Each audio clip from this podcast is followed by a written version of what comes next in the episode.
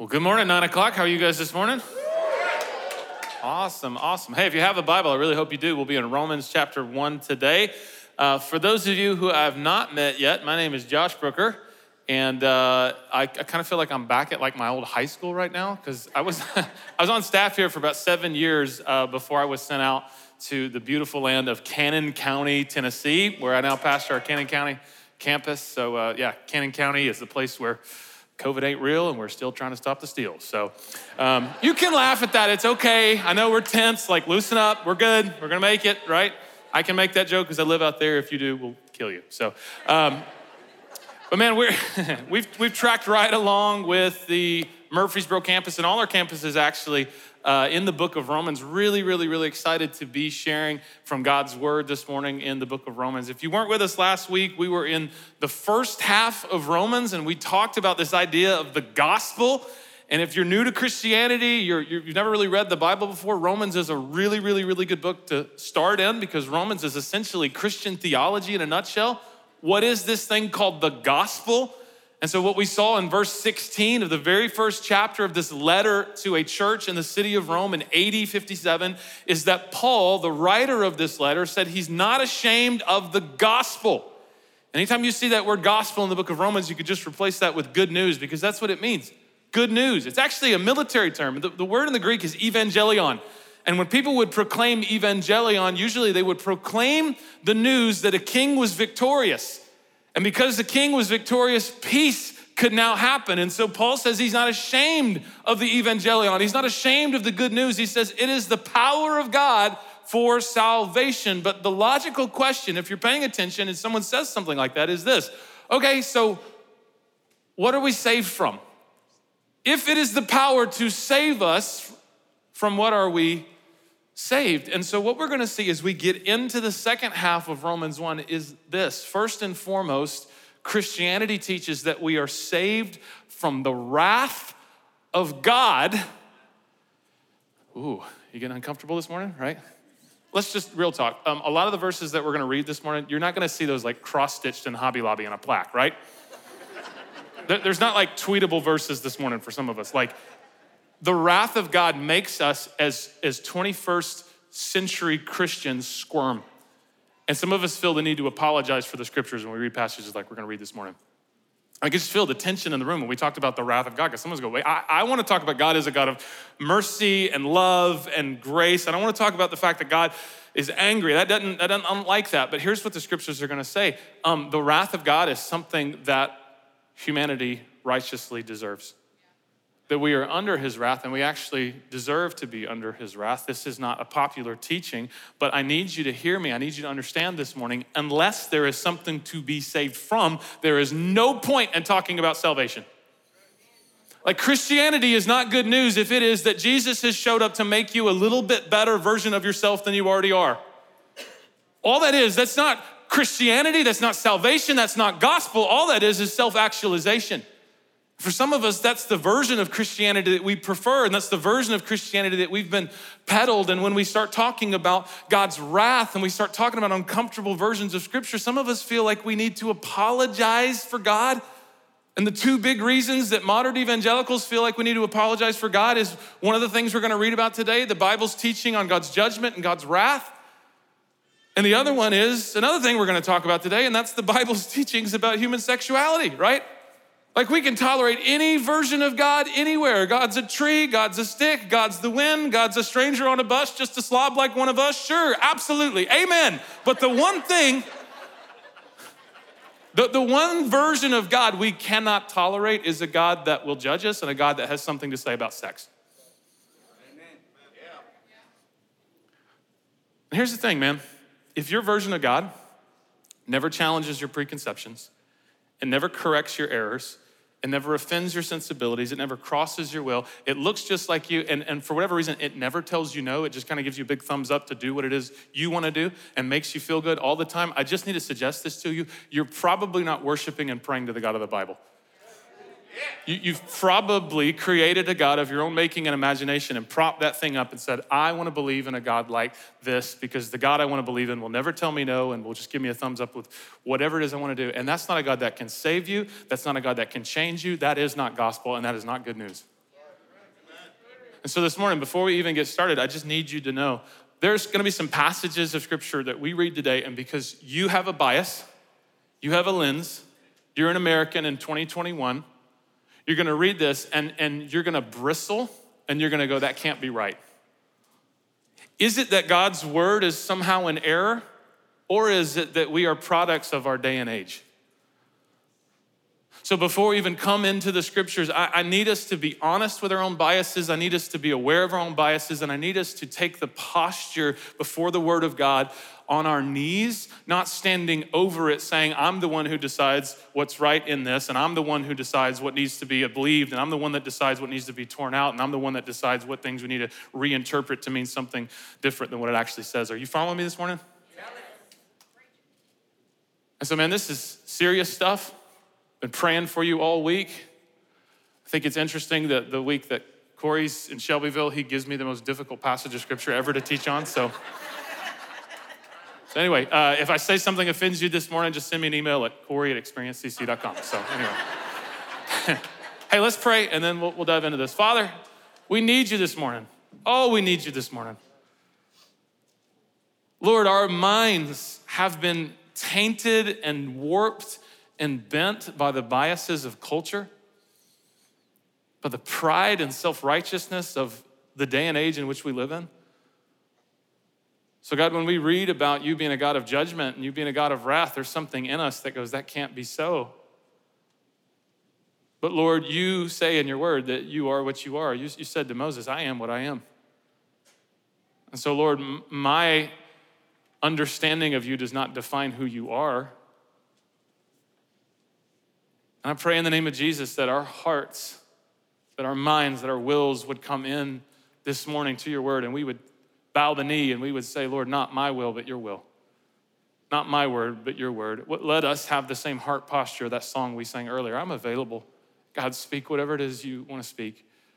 We pray for all of our campuses across the state this morning. We pray for Shelbyville and we pray for Cannon County. We pray for every church in Murfreesboro, Tennessee. Lord, wherever the gospel is being preached this morning, we celebrate that and we ask in the name of Jesus that you would unite us as one church under the name of Jesus. We need it now more so than ever before.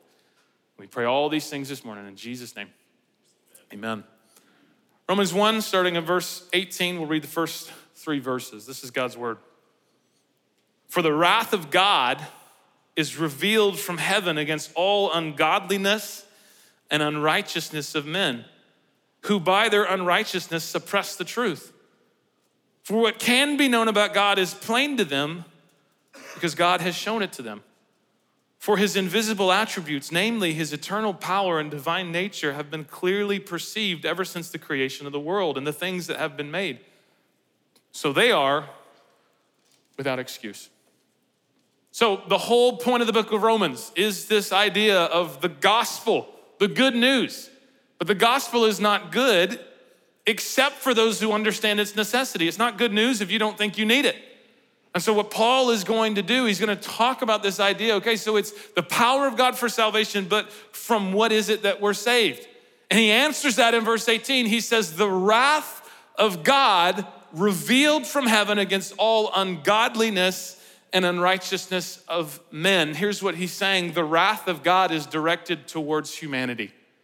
That we have done many things to offend and rebel against a holy God, and so his wrath is directed towards us. Now, before we check out and we go, well, I just can't believe that. I can't believe that God's angry. He's sitting up in a cloud with his arms folded, just ready to zap people. Let, us talk about what Paul means when he is the, the wrath of God. There's two words for wrath in the Greek. The first word is the word thumos. It's where we get the word thermal or thermonuclear. It, it implies like a red hot burning anger.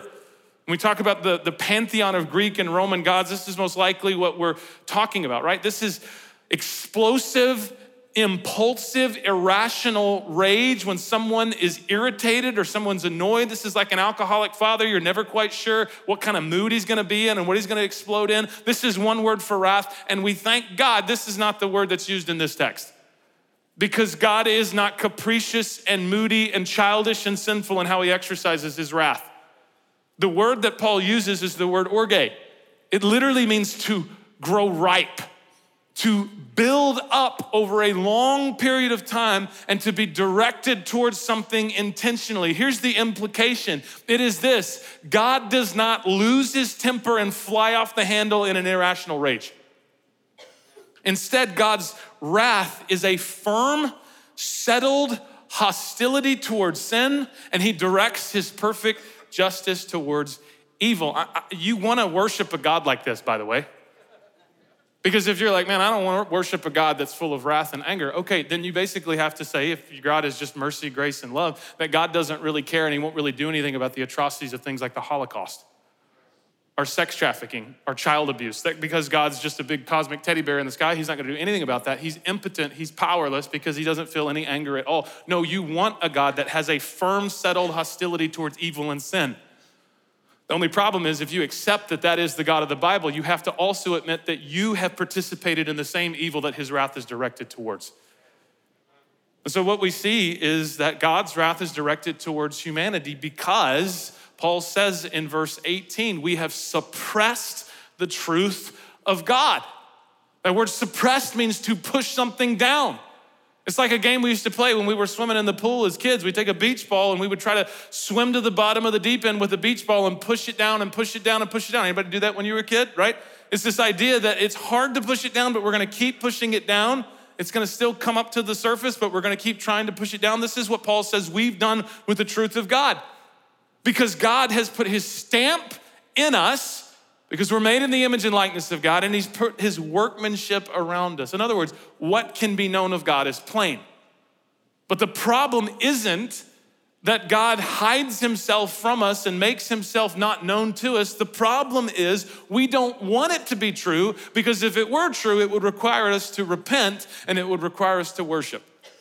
And so, what do we do? Well, humanity has suppressed the truth. What can be known about God is known to us in our world.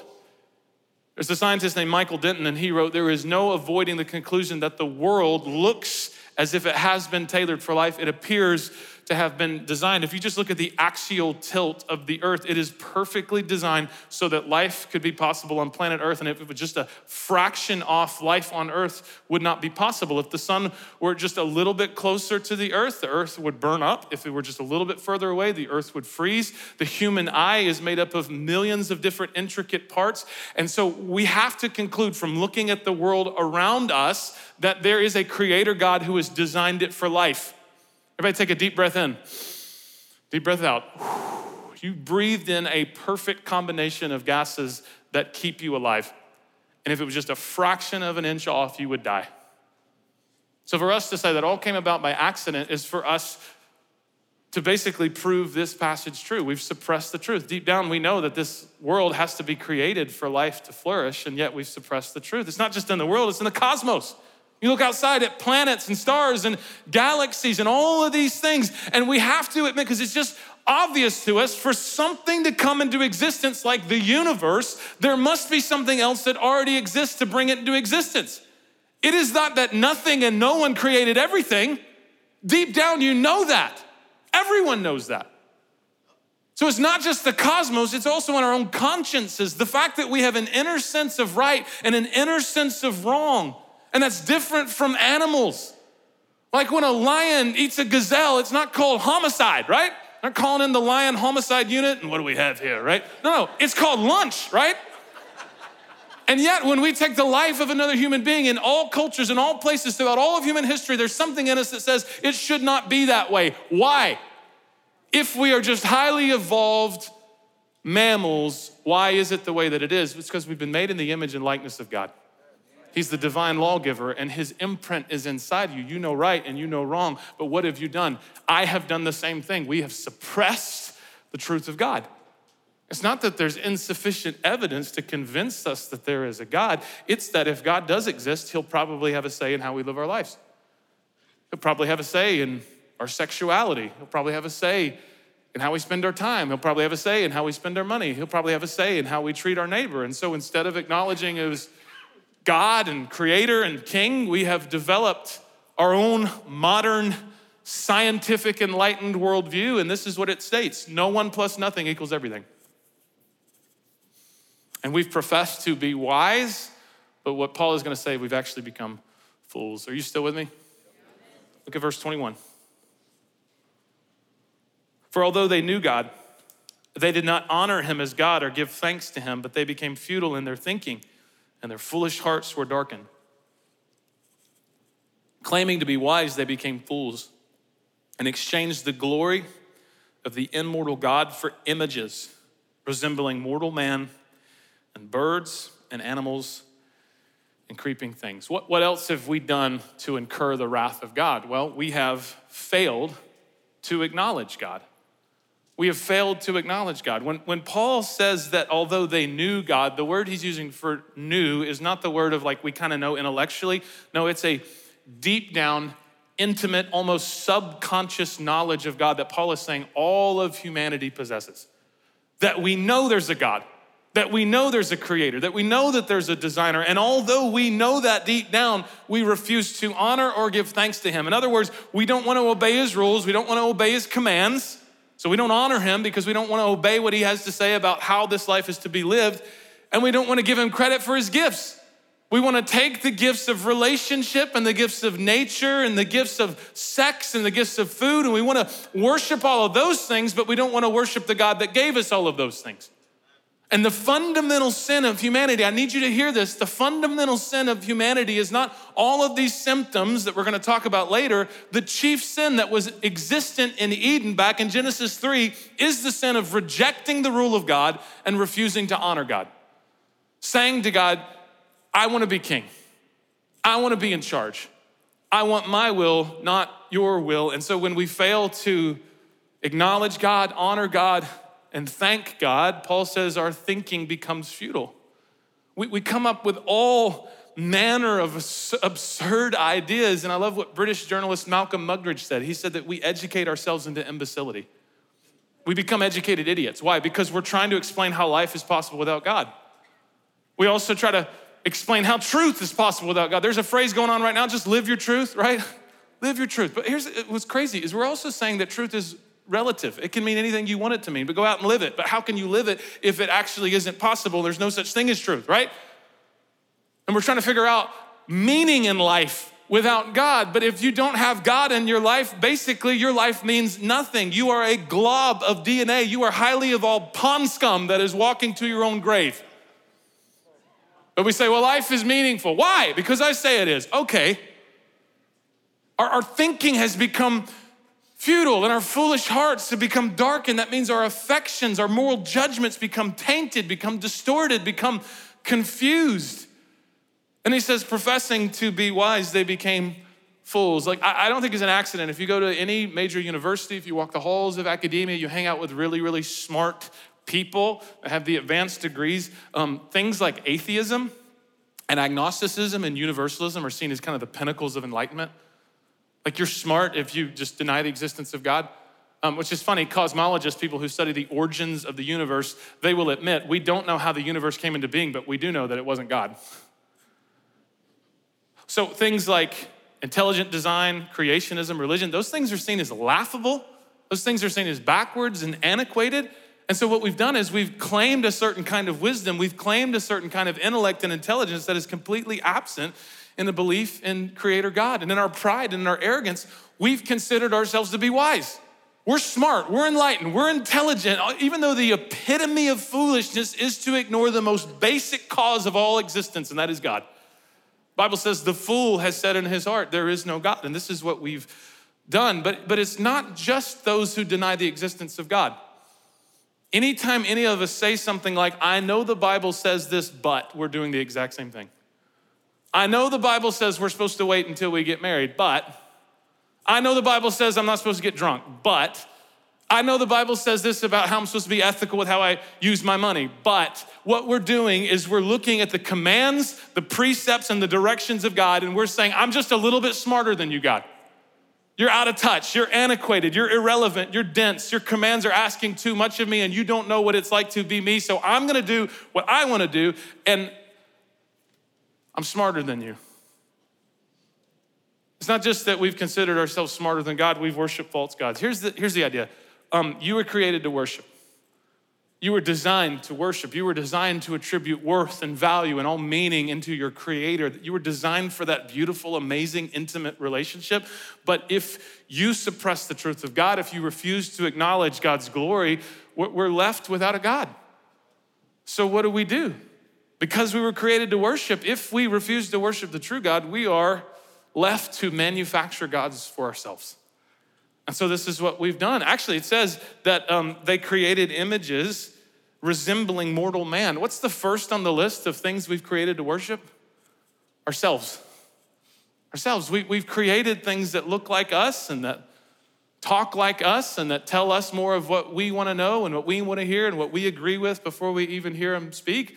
So we've set ourselves, our desires, our intellect, and our own will at the center of our universe. And then from there, he says, we have as human beings descended so low to worship birds and animals and creeping things. What is a creeping thing? Well, that's a, that's a bug, right? So it's this ridiculous picture that the human heart is capable of creating any sort of idol out of any silly, ridiculous, absurd thing. It was John Calvin that said the human heart is an idol factory. That we're capable of trying to find ultimate meaning and worth and attributing all value to all manner of things besides Almighty Eternal God. Now, as Americans, we hear this and we go, oh, well, that's for some poor soul in the jungles of Africa, right? I'm an American, no idols here.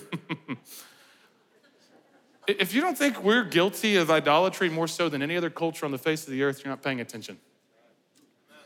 Because here's what we do as Americans we, we attribute all manner of value, all manner of worth, all manner of meaning. We look to things to save us each and every day that aren't God. And we constantly live frustrated and disappointed and angry at each other because these things that we've set up in the place of God don't deliver and they don't save us.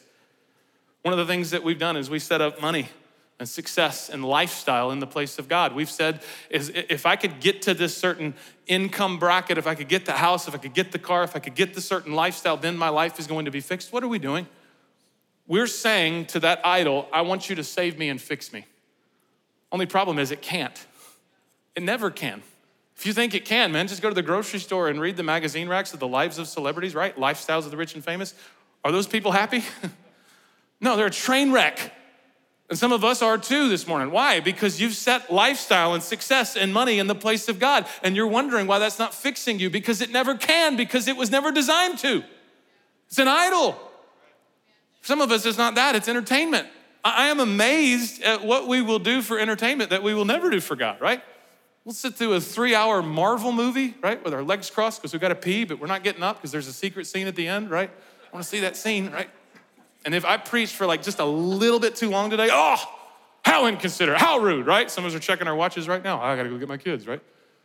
We, we live for this. We wanna be entertained. Why do we be entertained? Because some of us, we want an escape from the life that we live now. We are looking for entertainment to fix us, to save us, to rescue us from the brokenness inside of us. And I just need you to hear me. Eight hours of Netflix is not gonna fix what's broken inside of you.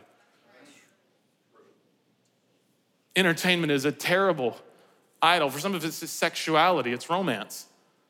It was Becker, he was a Jewish atheist that wrote the book The Denial of Death. And he said this He said, When Western civilization as a whole removed the concept of God, we were left with a vacuum. And so what did we do? We moved sex and romance into that vacuum that God occupied.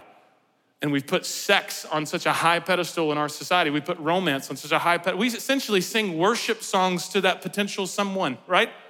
Some of you like worship songs. Yeah, you know the John Legend song? I give you all of me, right? Didn't we just sing that like three minutes ago, right? It's a worship song. But what do we do? We say there's a Mr. Right out there somewhere. He's gonna fix me. He's gonna save me. He's gonna give my life meaning and my life purpose and my life fulfillment. And then we marry the guy and we find out he's a sinner in need of God's grace. And we go, oh, I must have married the wrong person. So we divorce him and get with someone else. We're moving through these idols, and this idol doesn't save us, and this idol doesn't fix us. And, and some of us say, no, no, it's sexuality. If I just give in to all my sexual urges, then I will be fulfilled, then I will be saved. And that's a lie from the pit of hell because that's a bankrupt idol that can never save your soul. And this is what we've done.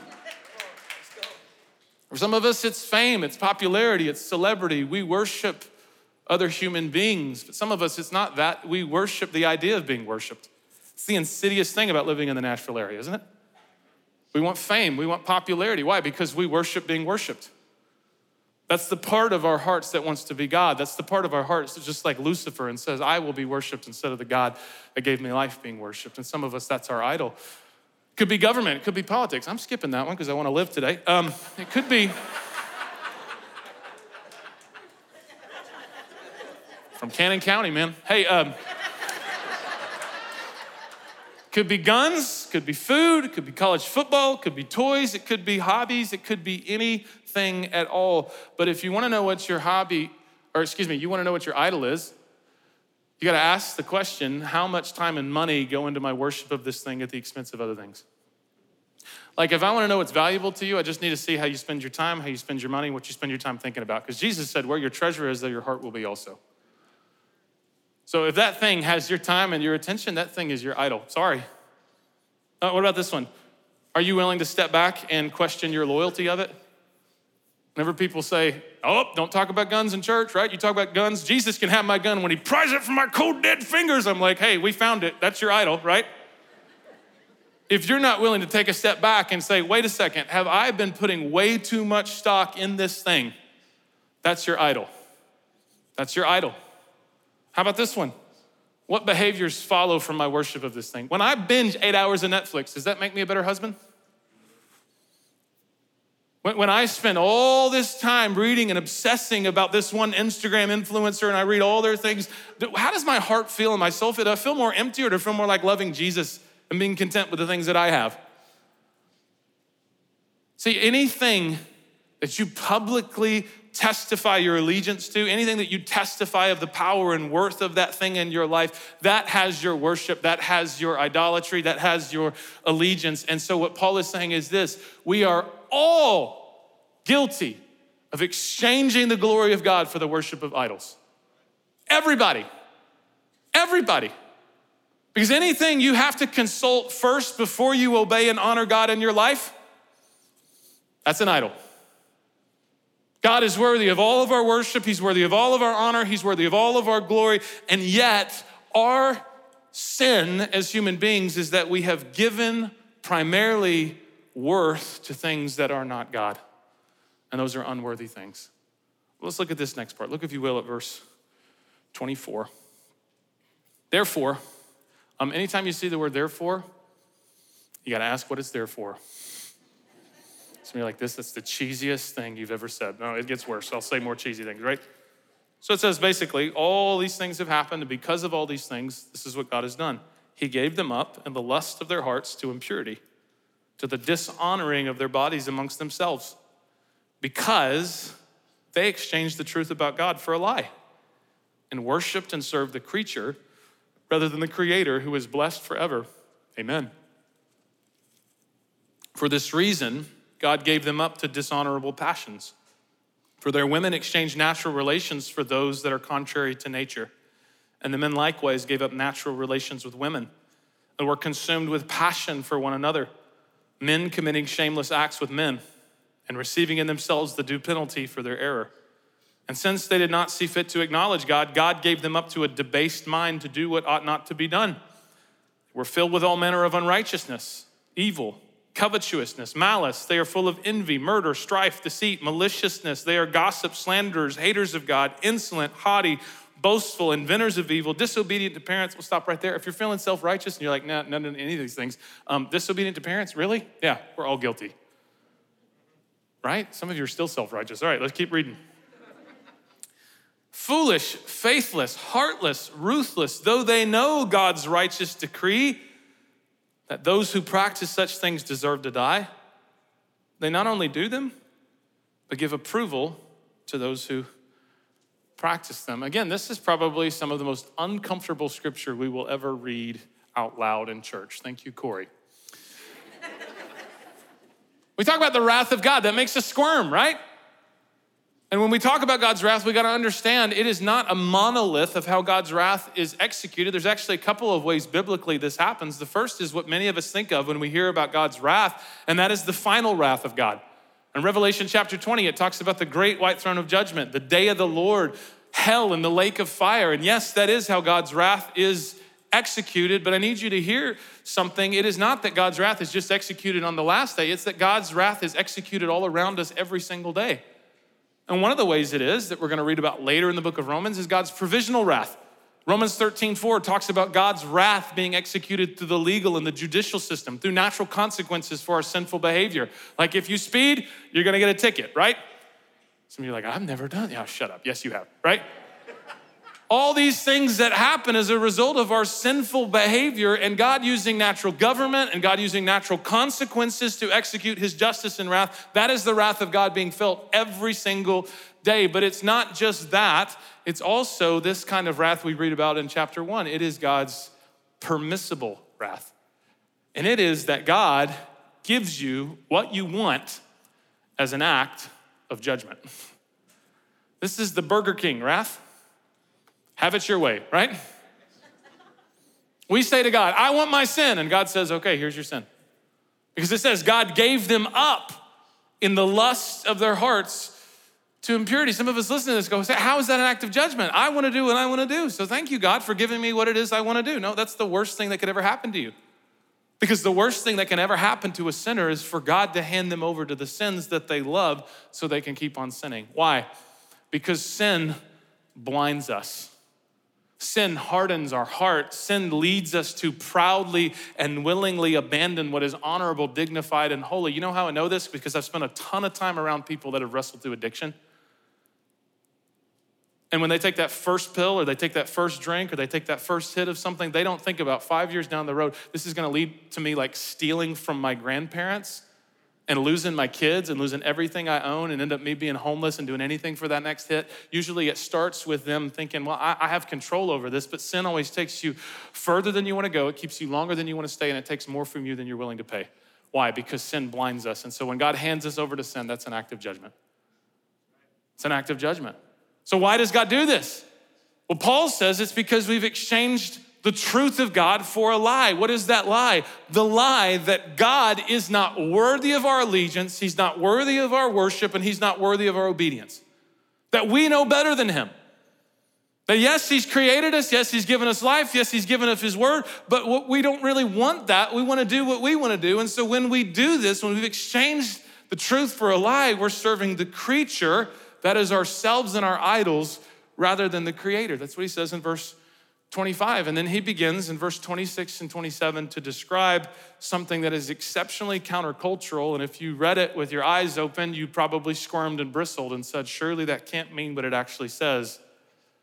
There's three possible explanations for Paul's description of homosexual activity in verses 26 and through 27. One of the ones is very in vogue in progressive theological circles, and it's this when we read this, we need to understand Paul's just a homophobe. And so we read through the lens of love because we're enlightened, we're highly uh, educated now as 2021 Americans. And so when we read this, we get to pick out the parts that are scripture and the parts that aren't scripture because clearly uh, Paul is intolerant, so we should just skip passages of scripture like this. There's only one problem, it is that Paul has said he's an apostle of the Lord Jesus Christ. An apostle was someone's designated representative. So when Paul is speaking and writing scripture, he's not speaking the opinions of Paul, he's speaking the word of God. And if we start doubting Paul's position as an apostle, then we also start, have to start doubting Peter's position as an apostle, because Peter said about Paul, you should listen to the writings of Paul. So then, if Paul has it wrong and Peter has it wrong, then you're left without a New Testament. And what are you left with? Your own emotions, your own feelings, your own sentiment. You are the final judge and authority of what is right and what is wrong, in which case you don't need Christianity because you're on your own God. Then there's the second that some of us have heard, and that is that when Paul is talking about this, he's not talking about monogamous, loving, committed same sex couples.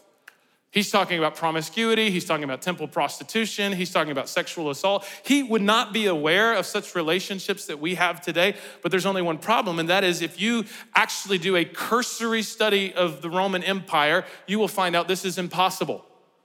Because Emperor Nero actually married another man just a few years after this was written. You study the historian Plutarch and you study the philosophers you find out that same sex marriage was a accepted, openly celebrated part of Roman society. You saying that Paul, as a Roman citizen, would not have any clue about that is like saying someone that lives in San Francisco is not aware of homosexuality. Of course, Paul would have been aware of that. So, what are we left with if those two things aren't so? It is that this passage of scripture means exactly what it says. And when Paul is referring to homosexuality, he's not saying it's the worst sin of all. He's not saying it's an unredeemable, unforgivable sin that is worse than every other sin. He's referring to homosexuality as an example of humanity prioritizing desire over God's design. Now, don't let this example sidetrack you. Some of us, we hear this and we're going, no, no, no, no, nope, nope, that's intolerant, that's bigoted, I can't do that. Absolutely not. We're not even going there. No, no. Paul's argument remains that humanity is guilty of rejecting God, suppressing the truth of God, and prioritizing our desires over God's will and over God's design. That's his argument. And so homosexuality is cited, not because it's far worse than every other sin, it's cited because it's the clearest evidence of God's order and creation being rejected. Because God has designed human sexuality. He's the one that designed our bodies. He's the one that designed uh, us in his image and likeness as male and female. And so the deepest embrace of male and female results in creation. And that was God's beautiful and amazing design that we should celebrate. However, when we prioritize our desires over God's design, we care less about what Creator God wants and we care more about what our desires want. And homosexuality is an example of this. It's not the only way this works, right? Anytime you've ever clicked on a website that even though God has says human sexuality is supposed to operate within a marriage, one man, one woman, but yet you've said in that moment, what matters more to me is my desire, not God's design, you're guilty of the same thing. Never in a moment of passion, you've looked at that person who's not your spouse and you said, I know God says we're supposed to do this, but I don't care. In that moment, you're guilty of the same thing your desire over God's design. So when we talk about these things, we need to be very, very, very, very careful. Because most of the folks that I've talked with and done life with that struggle with same sex attraction, um, they didn't wake up one morning and say, you know what, I think I just want to rebel against God, so I'm going to feel this way about someone of my same sex. No, most of them didn't feel like they even chose their desires. And so, most people that want to follow Jesus that are struggling with same sex attraction, most of the time they're dealing with deep, deep, intense shame and many of them unanswered prayer because they've gone before the Lord and they said, God, please take these feelings from me. Please take these desires from me. And so, first and foremost, when we talk about these things, we don't need to take the position of judge. Rather, we need to understand that the conversation needs to happen with compassion, with understanding, and with love. Because here's the reality the curse of sin has brought upon humanity corruption. And all of us have experienced that corruption. But here's the deal we're all afflicted by different dimensions of that corruption. Therefore, we don't always choose our weaknesses, we don't always choose our struggles. Some of us have a natural bent towards being deceptive. We didn't ask for that, and yet that is what we have to deal with. Some of us have a natural bent towards envy and jealousy and anger and wrath, and some of us have a natural bent towards sexual sin. And the reality is, it's all the same central sin. It's the central sin that we are guilty of rejecting God's rule and declaring ourselves, our intellect, and our desires to be God in our lives. That central sin is gonna manifest in different people differently. So that means that none of us can stand in judgment over those who struggle with different sins. I mean, look at the other corruptions that Paul lists. Look at verse 29 through 31. He talks about evil, covetous, malice, envy, murder, strife, and then he puts disobedient to parents, right? It's the same central problem. It's that we want our way, our desire, and our will over God's. And because we don't want to acknowledge God, God has given us over to a debased mind. That means a mind that can't even form right judgments, a mind that is completely abandoned to sin. It's not that we sin and it's just us, it's that we willingly and we proudly commit sin that we know is wrong. Like everybody that tells a lie, you know it's wrong to tell a lie before you tell it, and yet you tell it, right? And it's not just that, but we encourage, we applaud, and we give approval to others that also live sinful lives. I don't know if you know this or not. Um, before I was following Jesus, like, it's no fun to sin by yourself, right? You're gonna go out and raise hell and get drunk. You want other people doing it with you, right? Because you don't feel so bad when it's other people doing it with you. Some of you are like, I have no idea what he's talking about. Yes, you do. Stop being so self righteous, right? Some of us go, okay, so for this reason, God's gonna judge me because of that? Okay, no, no, no, no. He's already judging you. If that's the posture of your heart, where you look at and you go, oh, I'm real scared, God's judgment, it's proven that you're already in the judgment of God. He's already judging you. Because we have suppressed the truth of God, because we have failed to acknowledge God, because we've considered ourselves smarter than God, we've worshiped false gods, we've declared ourselves to be in charge. God looks at us as sinful human beings and says, I'll give you what you want, and what you want is not me. What you want is you. What you want is your sin. What you want is your own will. What you want is your own ideas. What you want is your own idol. All right, let's pray. I'm just kidding. What if that was how we ended, right? They'd be like, ah, how is this? How is this good news, right? You're also trusting too. It's amazing how many of you bowed your head, closed your eyes. Got a question for you. How is this good news, right? We started talking about the gospel, good news, evangelion. The king is victorious. Peace can now happen. We read this and we go, man, I just feel horrible. This isn't good news. It's like the season finale of This Is Us. I just want to cry and eat ice cream, right? How is this good news? This is good news because before you will truly want a Savior, you must first realize what He saved you from. Before you will truly want a Savior, you, you have to realize just what he saved you for and just what he's done in saving you. If the Bible is telling the truth about how truly lost you are in your sin apart from God, it would only take an act of God to rescue you from that. But that's precisely what Jesus came for. And this is good news because Romans doesn't end here. Praise God for that.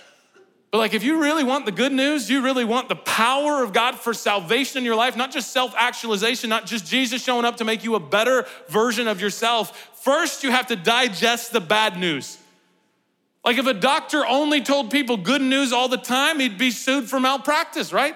Somebody comes in, the doctor knows they got stage four cancer. If they don't operate tomorrow, that person will be dead by next week. But he goes, well, I don't really want to ruin their lunch, right? You're good. That's not a good doctor. When the Bible gives us truth, it's always for a reason.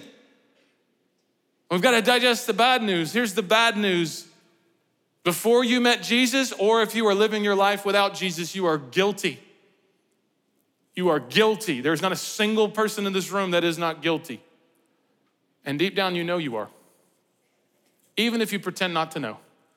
Even if you say, Well, I don't believe in a God like that. Doesn't matter if you believe in him or not. Doesn't matter if I say I don't believe in the law of gravity. If I jump off the stage, I'm falling, right? The bad news is, without Jesus, and before you met Jesus, you failed to acknowledge and honor God because you have declared yourself smarter than Him. You've looked at His word, you looked at His commands, you looked at His will, and you've just said, I'm gonna do me. Thank you very much. The bad news is, you've worshiped and you've given your life over to false idols that can't save you. Every one of us were created to worship and attribute ultimate worth and meaning and value to God. But if we refuse to do that, we have to create something to attribute ultimate value and meaning and worth to. And the bad news is, every one of us are guilty of doing that. The bad news is, because you've rejected God's rule and declared yourself to be God in your life, God has handed you over to a debased mind and dishonorable passions. And it all is going to be different for every one of us. For some of us, our dishonorable passions show up in our anger problem. For some of us, it shows up in addiction. For some of us, it shows up in a sexual sin. But it's the same concept, it's the same idea. And even though deep down, every one of us, if we don't have Jesus in our life or before we met Christ, knew that our sin was wrong, not only do we delight in practicing our sin, we also want to applaud and encourage other people to do the same sin that we're participating in. Why? Because it makes it seem less bad. But here's the best news possible. You ready? Jesus didn't die for good people. Like, if there's any one of us that's still holding on to the delusion that we're a pretty good guy, right, because we're better than our brother in law, you don't think you need the gospel. Gospel's not for you, man. The gospel is only for those with enough humility and enough repentance to admit that in and of themselves dwells no good thing. Because the Bible says in Romans 5 8 that while we were yet sinners, Christ died for us. That yes, we're far more sinful than we ever have given ourselves credit for being. But yes, God is far more loving and holy and good and forgiving than we've ever dared imagine. But he looks at us and all of our mess and all of our rebellion and all of our idolatry, and he reaches out and says, I still want to save you. And that's good news.